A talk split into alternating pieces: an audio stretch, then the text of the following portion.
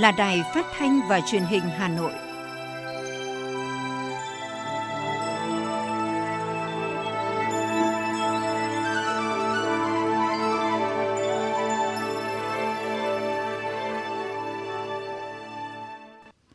Kính chào quý vị và các bạn, bây giờ là chương trình thời sự của Đài Phát thanh Truyền hình Hà Nội, phát trực tiếp trên sóng phát thanh tần số FM 90 MHz. Tối nay thứ hai ngày 25 tháng 10 năm 2021, chương trình có những nội dung chính sau đây. Thủ tướng Chính phủ Phạm Minh Chính tham dự hội nghị cấp cao ASEAN từ ngày mai 26 tháng 10 đến ngày 28 tháng 10 năm 2021. Chủ tịch nước Nguyễn Xuân Phúc dự lễ kỷ niệm 75 năm ngày truyền thống Học viện An ninh Nhân dân. Ngày làm việc thứ 6 kỳ họp thứ 2 Quốc hội khóa 15. Đoàn kiểm tra số 2 của Ban Thường vụ Thành ủy kiểm tra công tác phòng chống dịch COVID-19 trên địa bàn huyện Thanh Trì. Việt Nam tiếp nhận hơn 2,6 triệu liều vaccine Pfizer do Mỹ trao tặng. Phần tin thế giới có những thông tin, nước Anh có thể phải tái phong tỏa vào mùa đông này do số ca lây nhiễm COVID-19 tăng cao. Romania trở thành quốc gia có tỷ lệ tử vong trên đầu người cao nhất thế giới. Sau đây là nội dung chi tiết. Thưa quý vị và các bạn, nhận lời mời của quốc vương Brunei Darussalam Haji Hassanan Bolkiah, Chủ tịch ASEAN năm 2021, từ ngày mai đến ngày 28 tháng 10 năm 2021, Ủy viên Bộ Chính trị, Thủ tướng Chính phủ Phạm Minh Chính sẽ tham dự hội nghị cấp cao ASEAN lần thứ 38 và 39, các hội nghị cấp cao liên quan giữa ASEAN với các đối tác Trung Quốc, Nhật Bản, Hàn Quốc, Ấn Độ, Hoa Kỳ, Australia và Nga – Hội nghị cấp cao ASEAN Cộng 3 và Hội nghị cấp cao Đông Á EAS theo hình thức trực tuyến. Cũng trong dịp này sẽ diễn ra một số hội nghị cấp cao của các nước tiểu vùng ASEAN. Đây là chuỗi hội nghị cấp cao quan trọng nhất của ASEAN trong năm. Trong khuôn khổ hội nghị hướng đến các nỗ lực phục hồi, ASEAN cũng sẽ tiếp tục thảo luận về các biện pháp triển khai hiệu quả khung phục hồi tổng thể ASEAN và kế hoạch thực thi. Ngoài ra, các nhà lãnh đạo cũng dự kiến thông qua khung thỏa thuận hành lang đi lại ASEAN tiếp tục trao đổi về khả năng hình thành các thỏa thuận tạo thuận lợi cho di chuyển thiết yếu trong khu vực, khả năng công nhận lẫn nhau và áp dụng giấy chứng nhận tiêm vaccine điện tử. Hôm nay, Học viện Chính trị Bộ Quốc phòng tổ chức lễ kỷ niệm 70 năm ngày truyền thống 25 tháng 10 năm 1951, 25 tháng 10 năm 2021 đón nhận danh hiệu Anh hùng lực lượng vũ trang nhân dân thời kỳ đổi mới. Dự buổi lễ có các ủy viên Bộ Chính trị, Phó Thủ tướng Thường trực Chính phủ Phạm Bình Minh, Đại tướng Lương Cường, Ủy viên Thường vụ Quân ủy Trung ương, Chủ nhiệm Tổng cục Chính trị Quân đội Nhân dân Việt Nam cùng đại diện các cơ quan Đảng, Nhà nước, Bộ Quốc phòng. Phát biểu tại buổi lễ, Phó Thủ tướng Thường trực Chính phủ Phạm Bình Minh chúc mừng những thành tích của Học viện Chính trị và nhấn mạnh danh hiệu cao quý anh hùng lực lượng vũ trang nhân dân thời kỳ đổi mới tiếp nối danh hiệu anh hùng trong kháng chiến chống Mỹ cứu nước. Học viện được trao tặng hôm nay đã khẳng định uy tín lớn của nhà trường trong quân đội và trong hệ thống giáo dục đào tạo của cả nước. Đồng chí đề nghị trong thời gian tới, Học viện Chính trị cần tiếp tục nâng cao chất lượng đào tạo để các thế hệ cán bộ, học viên được học tập từ học viện là những người vững vàng về lập trường tư tưởng, những chính ủy mẫu mực về phẩm chất, sắc bén về lý luận, sáng tạo trong thực tiễn, giỏi về công tác chính trị. Để làm tốt được điều này, học viện tiếp tục đổi mới chương trình, nội dung, phương pháp đào tạo theo hướng chuẩn hóa, hiện đại hóa và hội nhập quốc tế, chuyển mạnh quá trình đào tạo từ trang bị kiến thức sang phát triển toàn diện năng lực và phẩm chất học viện cũng cần đẩy mạnh ứng dụng công nghệ, xây dựng mô hình nhà trường thông minh theo kịp xu thế phát triển, đồng thời nâng cao năng lực dự báo chiến lược, xứng đáng là trung tâm đào tạo, nghiên cứu khoa học xã hội nhân văn, quân sự hàng đầu của cả nước. Sáng nay, Học viện Chính trị Bộ Quốc phòng trang trọng tổ chức lễ kỷ niệm 70 năm ngày truyền thống 25 tháng 10 năm 1951, 25 tháng 10 năm 2021 và đón nhận danh hiệu Anh hùng lực lượng vũ trang nhân dân thời kỳ đổi mới các đồng chí ủy viên Bộ Chính trị, Phó Thủ tướng Thường trực Chính phủ Phạm Bình Minh, Đại tướng Lương Cường, chủ nhiệm Tổng cục Chính trị Quân đội Nhân dân Việt Nam tới dự. Học viện Chính trị Bộ Quốc phòng tiền thân là trường chính trị trung cấp quân đội, được thành lập vào năm 1951 nhằm đáp ứng yêu cầu về tăng cường sự lãnh đạo của Đảng đối với lực lượng vũ trang nhân dân, xây dựng quân đội về chính trị. Trải qua 70 năm với 7 lần thay đổi tên gọi và 10 lần thay đổi địa điểm đóng quân, học viện đã đào tạo, bồi dưỡng được gần 9 vạn cán bộ cho quân đội, cho Đảng và nhà nước, hơn 800 đồng chí trở thành tướng lĩnh quân đội, giữ trọng trách cao trong các cơ quan, đơn vị của hệ thống chính trị, có nhiều lần đóng góp quan trọng trong xây dựng, hoạch định và tổ chức thực hiện thắng lợi các chủ trương, đường lối, quân sự, quốc phòng, an ninh, xây dựng và bảo vệ vững chắc Tổ quốc. biểu dương Học viện Chính trị đã không ngừng vươn lên để trở thành cơ sở giáo dục, đào tạo, nghiên cứu khoa học xã hội và nhân văn quân sự có uy tín lớn của quân đội và đất nước. Phó Thủ tướng Thường trực Chính phủ Phạm Bình Minh đề nghị học viện cần nâng cao hơn nữa chất lượng đào tạo để các thế hệ cán bộ, học viên phải là những cán bộ vững vàng về lập trường tư tưởng, mẫu mực về phẩm chất, sắc bén về lý luận, sáng tạo trong thực tiễn, giỏi về công tác chính trị. Để làm tốt điều này, học viện cần tiếp tục đổi mới chương trình, nội dung, phương pháp đào tạo theo hướng chuẩn hóa, hiện đại hóa và hội nhập quốc tế, chuyển mạnh quá trình đào tạo từ trang bị kiến thức sang phát triển toàn diện năng lực và phẩm chất, đẩy mạnh ứng dụng công nghệ, xây dựng mô hình nhà trường thông minh theo kịp xu thế phát triển.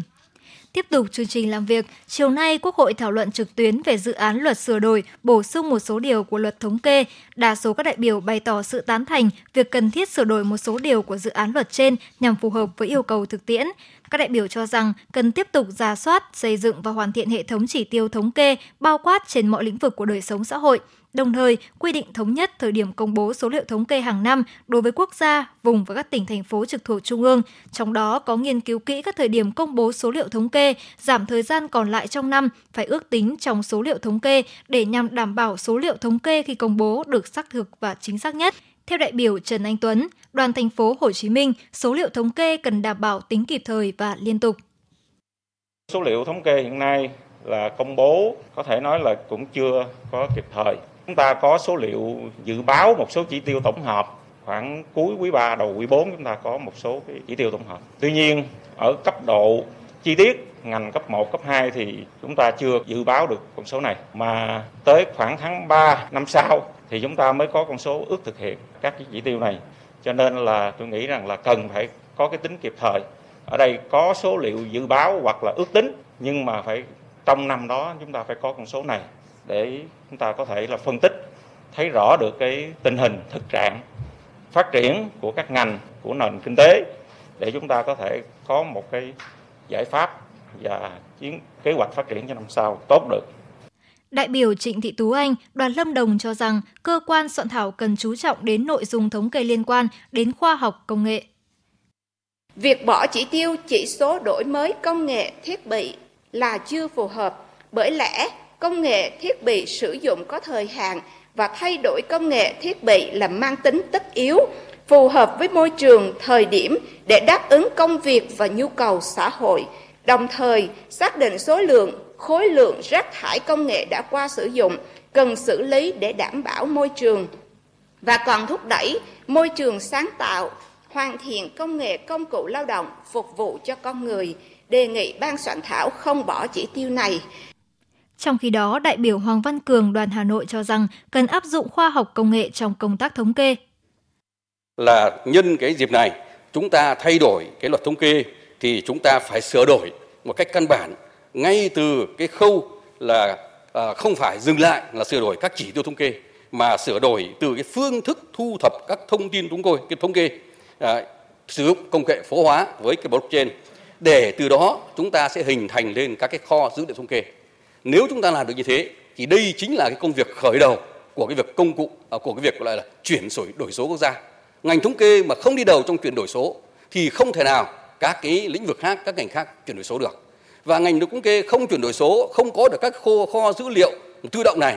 thì chúng ta cũng không thể nào có được các cái cơ sở để tiên quyết cho cái việc phát triển một cái nền kinh tế số như là nghị quyết đại hội đảng lần thứ 13 đề ra.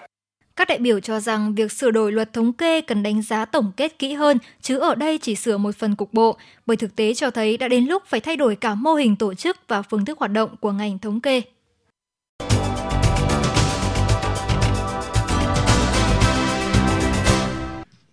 Tiếp tục là phần tin. Thưa quý vị và các bạn, sáng nay, đoàn kiểm tra số 2 của Ban Thường vụ Thành ủy Hà Nội do Ủy viên Trung ương Đảng, Phó Bí thư Thường trực Thành ủy Nguyễn Thị Tuyến làm trưởng đoàn đã kiểm tra công tác phòng chống dịch COVID-19 trên địa bàn huyện Thanh Trì. Phát biểu kết luận, Phó Bí thư Thường trực Thành ủy Nguyễn Thị Tuyến ghi nhận sự chủ động, linh hoạt của huyện Thanh Trì trong việc ứng phó với những diễn biến của dịch bệnh. Theo Phó Bí thư Thường trực Thành ủy, mặc dù thành phố đã bước sang trạng thái bình thường mới, song nguy cơ lây nhiễm từ những bệnh nhân trở về từ vùng có dịch hiện rất lớn. Để giữ vững thành quả phòng chống dịch của thủ đô, Phó Bí thư Thường trực Thành ủy đề nghị huyện Thanh Trì giữ vững nguyên tắc 4 tại chỗ trong triển khai công tác phòng chống dịch COVID-19, xây dựng phương án hoạt động khung cho các trạm y tế lưu động để chủ động ứng phó với mọi diễn biến của dịch bệnh. Song song với công tác phòng chống dịch, Phó Bí thư Thường trực Thành ủy đề nghị huyện tăng cường kiểm tra, giả soát các cơ sở kinh doanh, dịch vụ trên nguyên tắc phải thực hiện nghiêm, tiêm đầy đủ vaccine, chấp hành thông điệp 5K của Bộ Y tế, thực hiện quét mã QR và tuyên truyền nâng cao ý thức phòng chống dịch của người dân. Phó Bí thư Thường trực Thành ủy cũng đề nghị huyện đẩy nhanh giải ngân vốn đầu tư xây dựng cơ bản, tập trung nguồn lực để xây dựng nông thôn mới nâng cao, kiểu mẫu, từng bước phát triển huyện thành quận theo đúng chủ trương của thành phố. Sáng nay, Đại hội đại biểu Phật giáo quận Long Biên nhiệm kỳ 9 năm 2021 đến năm 2026 đã được tổ chức tại chùa Bồ Đề. Phó Chủ tịch Ủy ban Mặt trận Tổ quốc thành phố Nguyễn Thị Kim Dung tham dự, nêu cao tinh thần đoàn kết hòa hợp, có trách nhiệm cao, vận dụng trí tuệ của tập thể. Nhiệm kỳ qua, Ban trị sự Phật giáo quận Long Biên đã làm tốt các công tác Phật sự như tăng sự, hướng dẫn Phật tử, hoành pháp, văn hóa, nghi lễ, tu bổ xây dựng chùa cảnh. Đặc biệt, Tăng Ni Phật tử quận đã tích cực tham gia ủng hộ gần 10 tỷ đồng cho các phong trào từ thiện như ủng hộ quỹ vì người nghèo, hỗ trợ đồng bào bị thiên tai, bão lũ, xây dựng nhà tình nghĩa, ủng hộ quỹ vaccine, hỗ trợ lực lượng tuyến đầu phòng chống dịch, người dân bị ảnh hưởng bởi đại dịch COVID-19 với chủ đề kỳ cương, trách nhiệm, đoàn kết, phát triển trong tinh thần đoàn kết hòa hợp để hoành pháp lợi sinh, đại hội đã để ra phương hướng hoạt động Phật sự nhiệm kỳ tới. Nhân dịp này, 32 tập thể, 9 cá nhân tiêu biểu đại diện các chùa tinh tiến đã được nhận bằng tuyên dương công đức của Ban trị sự Phật giáo thành phố, bằng khen của Ủy ban Mặt trận Tổ quốc thành phố quận Long Biên. Đại hội đã suy cử Ban trị sự Phật giáo quận Long Biên nhiệm kỳ 9 2021-2026 gồm 12 vị Đại Đức Thích Thanh Trung tiếp tục được đại hội suy cử làm trưởng ban trị sự. Chiều nay, Phó Chủ tịch Ủy ban Mặt trận Tổ quốc thành phố Nguyễn Thị Kim Dung, trưởng đoàn giám sát đã về giám sát tại huyện Gia Lâm về quy trình cấp giấy chứng nhận quyền sử dụng đất cho các cơ sở tôn giáo tín ngưỡng. Gia Lâm hiện có 313 cơ sở tôn giáo tín ngưỡng, trong đó có 296 cơ sở đã đăng ký kê khai và 261 cơ sở đã được cấp giấy chứng nhận quyền sử dụng đất. Hiện còn 17 cơ sở chưa đăng ký đất đai, cấp giấy chứng nhận quyền sử dụng đất, vướng mắc chủ yếu do chưa xác định được danh giới trong quần thể đình đền chùa hoặc với hộ dân liền kề. Bên cạnh đó, việc thực hiện quy trình đang bộc lộ một số bất cập, nhất là quy định chủ thể được cấp giấy chứng nhận quyền sử dụng đất cho cơ sở tôn giáo tín ngưỡng. Trên cơ sở ý kiến trao đổi, làm rõ của đại diện Sở Tài nguyên và Môi trường đối với các đề xuất kiến nghị của huyện, Phó Chủ tịch Mặt trận thành phố Nguyễn Thị Kim Dung, trưởng đoàn giám sát đề nghị Sở tổng hợp các kiến nghị, chỉ đạo hướng dẫn cụ thể để tháo gỡ khó khăn cho địa phương, mặt trận các cấp, huyện, tích cực phối hợp Ủy ban Nhân dân các xã tuyên truyền, vận động người dân hòa giải, xác định rõ nguồn gốc đất đai, làm cơ sở lập hồ sơ đăng ký cấp giấy chứng nhận quyền sử dụng đất. Theo kế hoạch đợt 1, Mặt trận Tổ quốc thành phố thực hiện giám sát nội dung này tại ba quận huyện là Ba Đình, Gia Lâm, Đan Phượng, nhằm kịp thời nắm bắt vướng mắc thực tiễn, kiến nghị thành phố tháo gỡ, đẩy nhanh tiến độ cấp giấy chứng nhận quyền sử dụng đất cho cơ sở tôn giáo tín ngưỡng. Phái đoàn Ngoại giao Mỹ tại Việt Nam thông báo COVAX vừa chuyển giao cho Việt Nam thêm 2 triệu 633.670 liều vaccine Pfizer-BioNTech do Mỹ trao tặng. Trong số đó, hơn 1,3 triệu liều về tới Hà Nội vào ngày 24 tháng 10 và hơn 1,3 triệu liều đến thành phố Hồ Chí Minh vào ngày hôm nay, 25 tháng 10. Đây là lần thứ 6 Mỹ trao tặng Việt Nam vaccine thông qua cơ chế COVAX, nâng tổng số vaccine COVID-19 Mỹ tài trợ Việt Nam cho đến nay lên 12,1 triệu liều. Mỹ đã trợ giúp Việt Nam kể từ khi đại dịch bắt đầu và đã cam kết hỗ trợ Việt Nam hơn 30,2 triệu đô la Mỹ nhằm đáp ứng và ứng phó với đại dịch COVID-19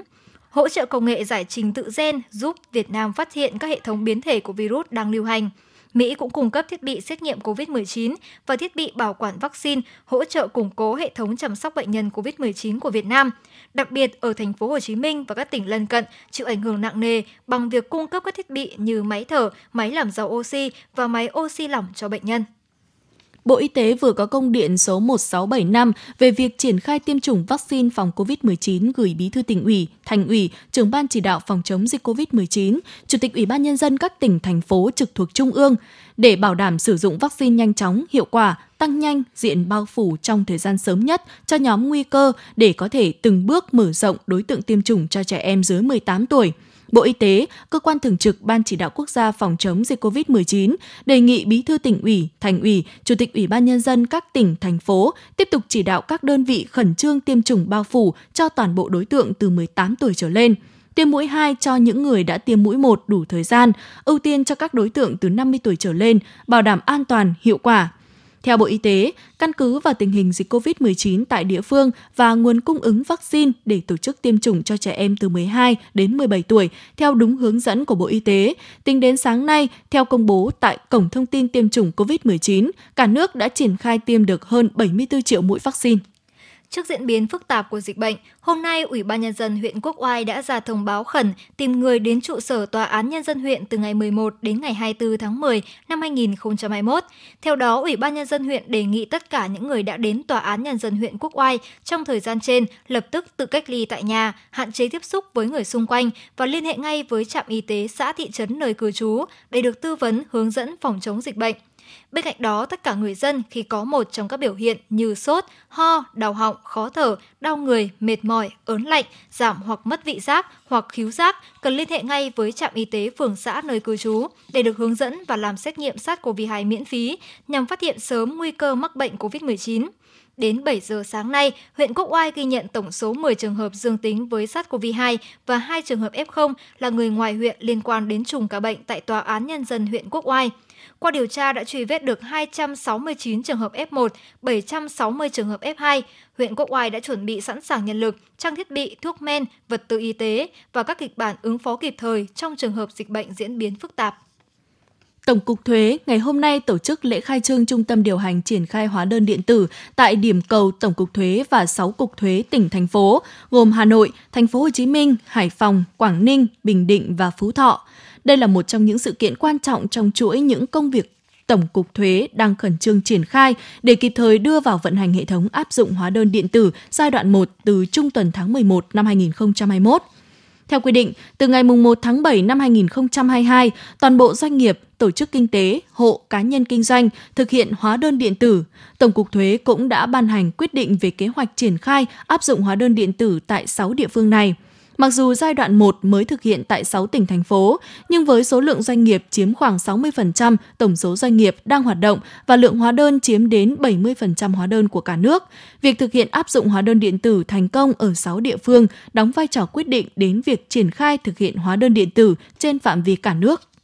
Thưa quý vị và các bạn, thực hiện nhiệm vụ phòng chống dịch trong điều kiện tình hình mới, đặc biệt ngay thời điểm này khi mà thị xã sau gần 90 ngày giữ vững vùng xanh từ xã phường đến thị xã đã có một trường hợp F0 xuất hiện trong cộng đồng. Trước tình hình mới, thị xã Sơn Tây đã quán triệt tới các cấp, các ngành tuyệt đối không để phát sinh tư tưởng chủ quan, lơ là trong triển khai công tác phòng chống dịch thực hiện chỉ thị số 08 của Thành ủy và công điện số 21 của Ủy ban nhân dân thành phố Hà Nội, thị xã Sơn Tây đã tổ chức quán triệt triển khai chỉ thị 08, thành lập kiện toàn ban chỉ đạo và sở chỉ huy phòng chống dịch COVID-19 thị xã, thành lập và kiện toàn 4 tiểu ban giúp việc cho ban chỉ đạo đồng thời thường xuyên chủ động nắm bắt tình hình dịch để đưa ra các giải pháp phòng chống dịch phù hợp, đảm bảo thực hiện mục tiêu kép, vừa phòng chống dịch, vừa khôi phục phát triển kinh tế, đảm bảo hoàn thành mức cao nhất các chỉ tiêu kinh tế xã hội năm 2021. Ông Lê Đại Thăng, Phó Chủ tịch Ủy ban Nhân dân thị xã Sơn Tây cho biết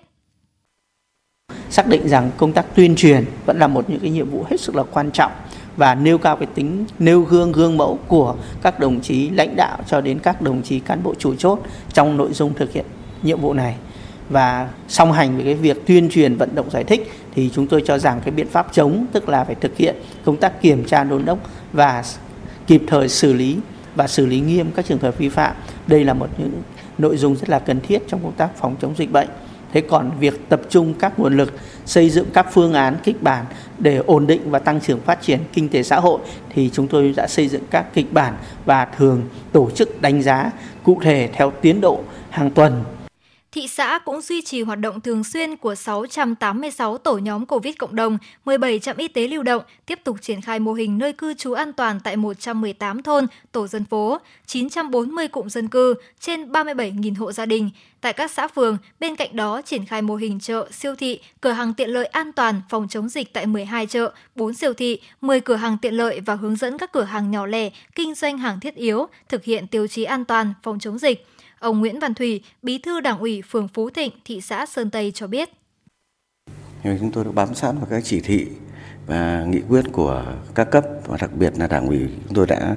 ban hành quyết định thành lập ban chỉ đạo phòng chống dịch ờ, Covid của phường và chúng tôi đã triển khai phân công nhiệm vụ cho rõ cho từng thành viên. Thì với kết quả đó thì Ờ, Đảng bộ, chính quyền và mặt trận tổ quốc có thể đã vào cuộc để triển khai nghị quyết đồng bộ trên toàn bộ địa bàn phường. Ờ, trong quá trình thực hiện thì thu được nhiều kết quả rất là tích cực các xã phường thực hiện việc xác định nguy cơ theo cấp độ, áp dụng các biện pháp sát với tình hình địa phương, đảm bảo hiệu quả trong công tác phòng chống dịch, đồng thời tạo điều kiện thuận lợi cho việc khôi phục các hoạt động sản xuất, kinh doanh. Song song với đó, tiếp tục triển khai tiêm vaccine, quản lý các đối tượng nguy cơ cao, duy trì thường xuyên việc kiểm tra, giám sát phòng chống dịch tại các cơ sở sản xuất, kinh doanh để hạn chế tối đa nguy cơ dịch xâm nhập và lan rộng trên địa bàn. Bà Phạm Thị Lệ Thủy, Chủ tịch Ủy ban nhân dân phường Sơn Lộc, thị xã Sơn Tây cho biết thực hiện à, sự chỉ đạo của chính phủ, thành phố và của các cấp thì đối với à, Ủy ban nhân dân phường thực hiện sự lãnh đạo chỉ đạo của Ủy ban nhân dân thị xã Sơn Tây thì Ủy ban nhân dân phường Sơn Lộc cũng đã à, thực hiện tốt trong công, công tác phòng ừ, chống dịch và ban chỉ đạo cũng như sở chỉ huy chúng tôi cũng nghiêm túc trực 24 24 trên 7 có công tác lãnh đạo chỉ đạo phù hợp xây dựng các cái kế hoạch theo sự chỉ đạo của thị xã để giữ vững vùng xanh. Tính đến nay, sau hơn 90 ngày không ghi nhận trường hợp mắc mới ngoài cộng đồng, ngày 24 tháng 10 đã xuất hiện một ca F0 tại phường Phú Thịnh, thị xã Sơn Tây. Các kịch bản phòng chống dịch đã được triển khai tại nơi xuất hiện trường hợp F0 này. Tỷ lệ tiêm phòng mũi 1 với người trên 18 tuổi cần tiêm đạt 99,8%, mũi 2 đạt 74,4%. Toàn thị xã đã thiết lập 8.659 điểm khai báo QR code với 162.097 lượt quét. Cùng với công tác phòng chống dịch, thị xã đặc biệt quan tâm đảm bảo an sinh xã hội, thực hiện nghị quyết số 68, đã hỗ trợ hơn 12 tỷ đồng cho các đối tượng, thông tin đầy đủ chính sách hỗ trợ vay vốn đến chủ doanh nghiệp, hộ sản xuất kinh doanh trên địa bàn thị xã, thực hiện nghị quyết số 15 của Hội đồng Nhân dân thành phố, thị xã đã có các đối tượng với tổng kinh phí gần 6.000 tỷ đồng. Ngoài ra, thị xã Sơn Tây thực hiện đầy đủ các chế độ chính sách của Trung ương và thành phố, huy động nguồn lực xã hội hóa để chăm lo cho người khó khăn, đặc biệt trong tháng cao điểm vì người nghèo. Để giữ vững kết quả phòng chống dịch, bảo vệ vùng xanh, thời gian tới, thị xã đặc biệt chú trọng các giải pháp đặc biệt quán triệt sâu sắc, tư tưởng không chủ quan, lơ là trong phòng chống dịch bệnh. Thưa quý vị và các bạn, chuyển sang những thông tin khác. Giai đoạn từ năm 2016 đến 2020, trên địa bàn thành phố đã hoàn thành 346 dự án nhà ở thương mại, 25 dự án nhà ở xã hội, 19 dự án nhà ở tái định cư, 4 dự án cải tạo, xây dựng lại chung cư cũ. Hiện thành phố đang triển khai 52 dự án nhà ở xã hội, 21 dự án nhà ở tái định cư, 14 dự án cải tạo, xây dựng lại chung cư cũ. Với mục tiêu bước vào trạng thái bình thường mới, nhiều hoạt động kinh tế trên cả nước đã khởi động trở lại và có những tín hiệu khả quan. Tổng hợp những thông tin kinh tế đáng chú ý ngày hôm nay, theo Tổng cục Hải quan, trong 15 ngày đầu tháng 10 năm 2021, cả nước nhập khẩu 8.197 ô tô nguyên chiếc các loại, tổng kim ngạch gần 175 triệu đô la Mỹ. Trong đó, dòng xe nhập khẩu nhiều nhất là ô tô từ 9 chỗ ngồi trở xuống với 6.485 xe, kim ngạch gần 122 triệu đô la Mỹ ô tô tải có lượng nhập khẩu nhiều thứ hai với 1.233 xe, kim ngạch gần 28 triệu đô la Mỹ. Tổng cục Hải quan cho biết, chỉ nửa đầu tháng 10, nhưng lượng ô tô nguyên chiếc nhập khẩu gần bằng cả tháng 9 trước đó là 8.669 xe. Từ ngày hôm nay 25 tháng 10, toàn bộ khách đi bằng đường hàng không và đường sắt sẽ không phải thực hiện ký bản cam kết phòng chống dịch COVID-19 trước chuyến đi. Bộ Giao thông Vận tải đã giao các đơn vị của Bộ phối hợp với các bộ ngành liên quan để giả soát, xây dựng, tích hợp các nội dung của bản cam kết phòng chống dịch COVID-19 lên ứng dụng PC COVID, qua đó tạo thuận lợi hơn cho hành khách. Bộ Giao thông Vận tải cho biết, trong các kế hoạch nối lại hoạt động vận tải khách bằng đường hàng không và đường sắt, Bộ này có ban hành mẫu yêu cầu tất cả hành khách đều phải khai và nộp bản cam kết phòng chống dịch COVID-19. Bản cam kết nhằm yêu cầu hành khách chịu trách nhiệm trước các thông tin cung cấp và chấp hành mọi quy định, biện pháp phòng chống dịch khi về địa phương. Tuy nhiên, sau nửa tháng thí điểm, Bộ Giao thông Vận tải nhận thấy khai và nộp bản cam kết trên gây ra một số bất cập như tập trung đông người tại nhà ga, nguy cơ làm chậm giờ chuyến bay, tàu khách.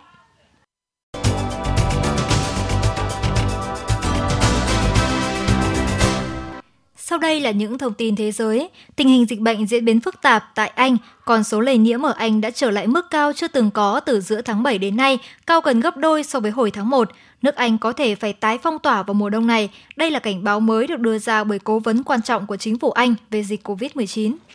Romania đã trở thành quốc gia có tỷ lệ tử vong trên đầu người cao nhất thế giới trong tuần qua khi trung bình cứ 5 phút lại có một người tử vong vì COVID-19. Trong đó hơn 90% số người tử vong vì COVID-19 là những người không được tiêm chủng. Hiện Romania là một trong số các quốc gia có tỷ lệ tiêm vaccine ngừa COVID-19 thấp nhất ở Liên minh châu Âu EU, chỉ sau Bulgaria. Đến nay, chỉ có khoảng 1 phần 3 số người trưởng thành tại Romania được tiêm đầy đủ vaccine ngừa COVID-19, trong khi mức trung bình của EU là 74%. Không chỉ riêng Romania, nhiều nước châu Âu khác như là Anh, Đức, Nga và Thổ Nhĩ Kỳ cũng đang quan ngại về khả năng tái bùng phát dịch COVID-19 vào mùa đông năm nay. Nguyên nhân được xác định là do tỷ lệ tiêm chủng không đồng đều, cùng với chính sách nới lỏng giãn cách xã hội và sự thiếu hụt nguồn lực xét nghiệm ở những nước có thu nhập thấp. Cơ quan y tế Australia đang xem xét lộ trình triển khai tiêm liều vaccine ngừa COVID-19 tăng cường cho những người đã tiêm chủng đầy đủ sau 6 tháng. Nếu được thông qua, đợt tiêm liều tăng cường đầu tiên sẽ bắt đầu từ tháng 11 tới. Trong bối cảnh tình hình dịch bệnh ở nhiều nước đã ổn định trở lại, Singapore đã quyết định tiếp tục nới lỏng các biện pháp kiểm soát biên giới. Theo đó, từ ngày 27 tháng 10, du khách đã tiêm phòng đầy đủ đến từ các quốc gia thuộc nhóm 3, trong đó bao gồm Malaysia, Indonesia, Campuchia và Việt Nam sẽ được phép nhập cảnh vào Singapore. Tuy nhiên, họ sẽ phải cách ly 10 ngày tại nơi cư trú mà họ đã khai báo, bất kể tình trạng tiêm chủng và lịch sử đi lại của bản thân và các thành viên khác trong gia đình của họ. Chính phủ Lào đã yêu cầu ngừng hoạt động giao thông tại thủ đô Viêng Chăn và các tỉnh có lây nhiễm cộng đồng từ 22 giờ hôm trước đến 5 giờ sáng hôm sau, ngoại trừ xe chở hàng hóa, lương thực, thiết bị y tế, xe chở người bệnh, xe cứu hỏa, cứu hộ, xe chuyên trách. Campuchia đã dỡ bỏ lệnh cấm tất cả các chuyến bay từ Malaysia, Indonesia và Philippines. Quyết định này là một phần trong kế hoạch hành động của Campuchia mở lại dần các hoạt động kinh tế và xã hội trong mọi lĩnh vực thông qua việc thích ứng với trạng thái bình thường mới và kích hoạt lại các dịch vụ vận tải đường không. Số ca mắc mới tại Hàn Quốc đã giảm xuống dưới ngưỡng 1.500 ca trong bối cảnh làn sóng dịch COVID-19 thứ tư tại nước này đang từng bước được kiểm soát. Chính phủ Hàn Quốc đang tìm cách dỡ bỏ dần các biện pháp giãn cách xã hội khi đã có hơn 70% người dân nước này được tiêm vaccine ngừa COVID-19 đầy đủ. Pháp đã phóng thành công một vệ tinh hiện đại lên quỹ đạo trái đất được thiết kế để giúp các lực lượng quân sự của Pháp trên thế giới liên lạc nhanh chóng và an toàn hơn. Vệ tinh có thể khảo sát môi trường xung quanh và tự di chuyển để tránh một cuộc tấn công.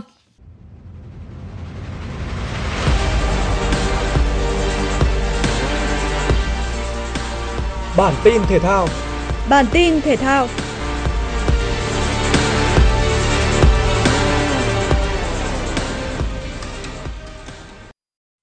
Vòng 9 ngoại hạng Anh, Liverpool đến làm khách trên sân Old Trafford của Manchester United. Ngay từ phút thứ 5, Keita đã giúp đội khách mở tỷ số trận đấu. Phút 13, Jota dứt điểm đẹp mắt sau đường truyền thuận lợi của Alexander Arnold, tỷ số được nâng lên 2-0. Đến cuối hiệp 1, Salah ghi liền hai bàn cho đội khách sau những tình huống sơ hở của hàng thủ đội chủ nhà. Liverpool dẫn 4-0 ngay trong hiệp 1. Sang đến hiệp 2, phút 50, Salah hoàn tất cú hat-trick nâng tỷ số lên 5-0 cho Liverpool. Ronaldo sau đó dứt điểm tung lưới Alisson, nhưng bàn thắng không được công nhận do lỗi việt vị. Thua 0-5, MU rơi xuống thứ 7 trên bảng xếp hạng ngoại hạng Anh, còn Liverpool tiếp tục áp sát ngôi đầu của Chelsea. West Ham và Tottenham nhập cuộc đầy thận trọng. Đội khách là những người cầm bóng nhiều hơn nhưng không tạo ra được nhiều cơ hội ghi bàn. Hiệp 1 khép lại với tỷ số hòa không bàn thắng. Bước sang hiệp 2, West Ham thi đấu sắc nét hơn và rồi bàn thắng cũng đến với họ. Phút 72, từ quả phạt góc, Antonio đánh đầu tung lưới Tottenham. Những phút còn lại, Tottenham dù chơi nỗ lực nhưng không ghi được bàn thắng, chấp nhận tỷ số thua 0-1. Còn với West Ham, 3 điểm trên sân nhà giúp những chiếc búa vươn lên vị trí thứ tư trên bảng xếp hạng ngoại hạng Anh. Trận siêu kinh điển giải vô địch quốc gia Tây Ban Nha giữa Barcelona và Real Madrid đã diễn ra không quá kịch tính. Barca cầm bóng nhiều hơn, dứt điểm nhiều hơn, nhưng những tình huống cuối cùng lại thiếu đi sự chính xác. Trong khi đó, Real Madrid với một đội hình dày dặn kinh nghiệm đã có những pha phản công cực kỳ sắc sảo và hai trong số đó đã được Alaba và Lucas Vazquez chuyển hóa thành bàn thắng. Bàn danh dự của Barcelona được ghi do công của cầu thủ vào thay người Euro ở phút 90 cộng 7. Một trận đấu lớn khác cũng đã diễn ra là màn so tài giữa hai câu lạc bộ Marseille và Paris Saint-Germain. Dù được đánh giá cao hơn thế nhưng các chân sút của Paris Saint-Germain như Messi, Mbappe hay cả Neymar đều đã không thể một lần ghi bàn thắng trong trận đấu này. Thậm chí, đội bóng của huấn luyện viên Pochettino còn phải thi đấu thiếu người sau tấm thẻ đỏ của Hakimi ở phút 57. Qua đó, chấp nhận chia điểm với Marseille trong trận hòa không bàn thắng. Kết quả này không ảnh hưởng nhiều tới thứ hạng của Paris Saint-Germain trên bảng xếp hạng, khi mà họ vẫn giữ vững ngôi đầu bảng với 28 điểm sau 11 trận đấu. Dự báo thời tiết khu vực Hà Nội đêm 25 ngày 26 tháng 10 năm 2021. Trung tâm thành phố Hà Nội, thời tiết không mưa, trưa chiều trời nắng, nhiệt độ từ 29 đến 28 độ C. Quý vị và các bạn vừa nghe chương trình thời sự tối của Đài Phát thanh và Truyền hình Hà Nội, chịu trách nhiệm sản xuất Phó Tổng Giám đốc Nguyễn Tiến Dũng, chương trình do biên tập viên Xuân Luyến Nguyễn Hằng, phát thanh viên Hồng Hạnh Thủy Linh và kỹ thuật viên Duy Anh thực hiện. Thân ái chào tạm biệt. Trước đây tôi thích ăn đồ mặn, vợ tôi kêu ca nhưng tôi không nghe. Hai năm trước tôi phải nhập viện vì một cơn đột quỵ do huyết áp quá cao. Bác sĩ nói một trong những nguyên nhân chính của căn bệnh là tôi ăn nhiều đồ mặn. Căn bệnh này không chỉ làm khổ tôi mà còn biến tôi trở thành gánh nặng cho gia đình. Ăn nhiều muối, bột canh, hạt nêm, nước mắm, nước tương có thể dẫn đến tăng huyết áp và đột quỵ. Tổ chức Y tế Thế giới khuyến cáo chỉ nên ăn dưới 5 gram muối mỗi ngày, nhưng chúng ta hiện đang ăn gấp đôi số lượng đó. Giảm một nửa lượng muối ăn ngày bằng cách cho bớt muối, chấn nhẹ tay, giảm ngay đồ mặn.